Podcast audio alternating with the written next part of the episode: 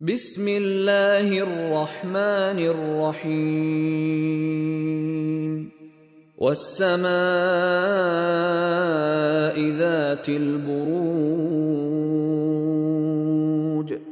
واليوم الموعود وشاهد ومشهود. قتل أصحاب الأخدود. النار ذات الوقود. إذ هم عليها قعود. وهم على ما يفعلون بالمؤمنين شهود.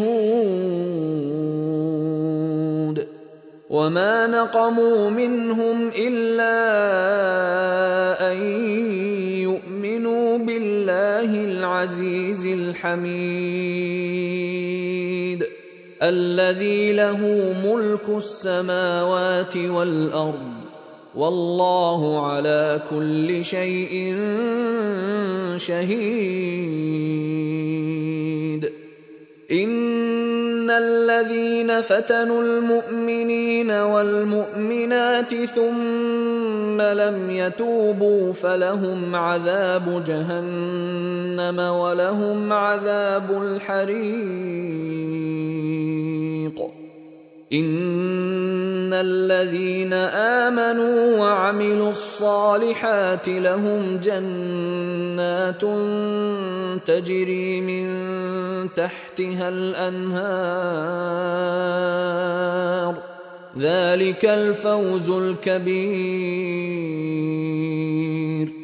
ان بطش ربك لشديد إنه هو يبدئ ويعيد وهو الغفور الودود ذو العرش المجيد فعال لما يريد. هل أتاك حديث الجنود؟ فرعون وثمود بل الذين كفروا في تكذيب والله من ورائهم محيط بل هو قرآن مجيد في لوح محفوظ Sura Al-Buruj Ang mga bituin Sa ngalan ng ala, ang mahabagin, ang maawain. Isinusumpa ko sa kalangitang tumatangan sa pulutong ng Buruj, mga bituin, si Bin Abbas, Mujahid, Ad-Dahak, Al-Hasan, Katada, at Has Sudi ay nagsabi, Ang Buruj ay tumutukoy sa mga bituin. Al-Qurtubi, versikulo 11, kapitulo 200. Hinango ito sa Tafsir Ibn Kathir, volume 10, pahina 424, at sa ipinangakong takdang araw. Si Ibn Hatim ay nagtala mula kay Abu Huraira na ang sugo ng ala ay nagsabi, at sa ipinangakong araw, ito ay tumutukoy sa araw ng paghuhukom. At ang sumasaksi, ito ay tumutukoy sa araw ng biyernes. At ang araw ay hindi sumisikat o lumulubog ng higit na mainam kaysa sa araw ng biyernes. Sa araw na ito, may isang oras na walang Muslim na hindi nakaranas nito habang siya ay nagsusumamo sa ala ng mga kabutihan maliban na ang ala ay ipagkakaloob sa kanya ang kanyang ipagsusumamo. Hindi siya humingi ng paglingap sa ala maliban na siya ay pangangalagaan ng ala laban dito. At sinasaksihan, ito ay tumutukoy sa araw ng Arafah sa panahon ng Hajj. At Tabari, versikulo 24, Kapitulo 332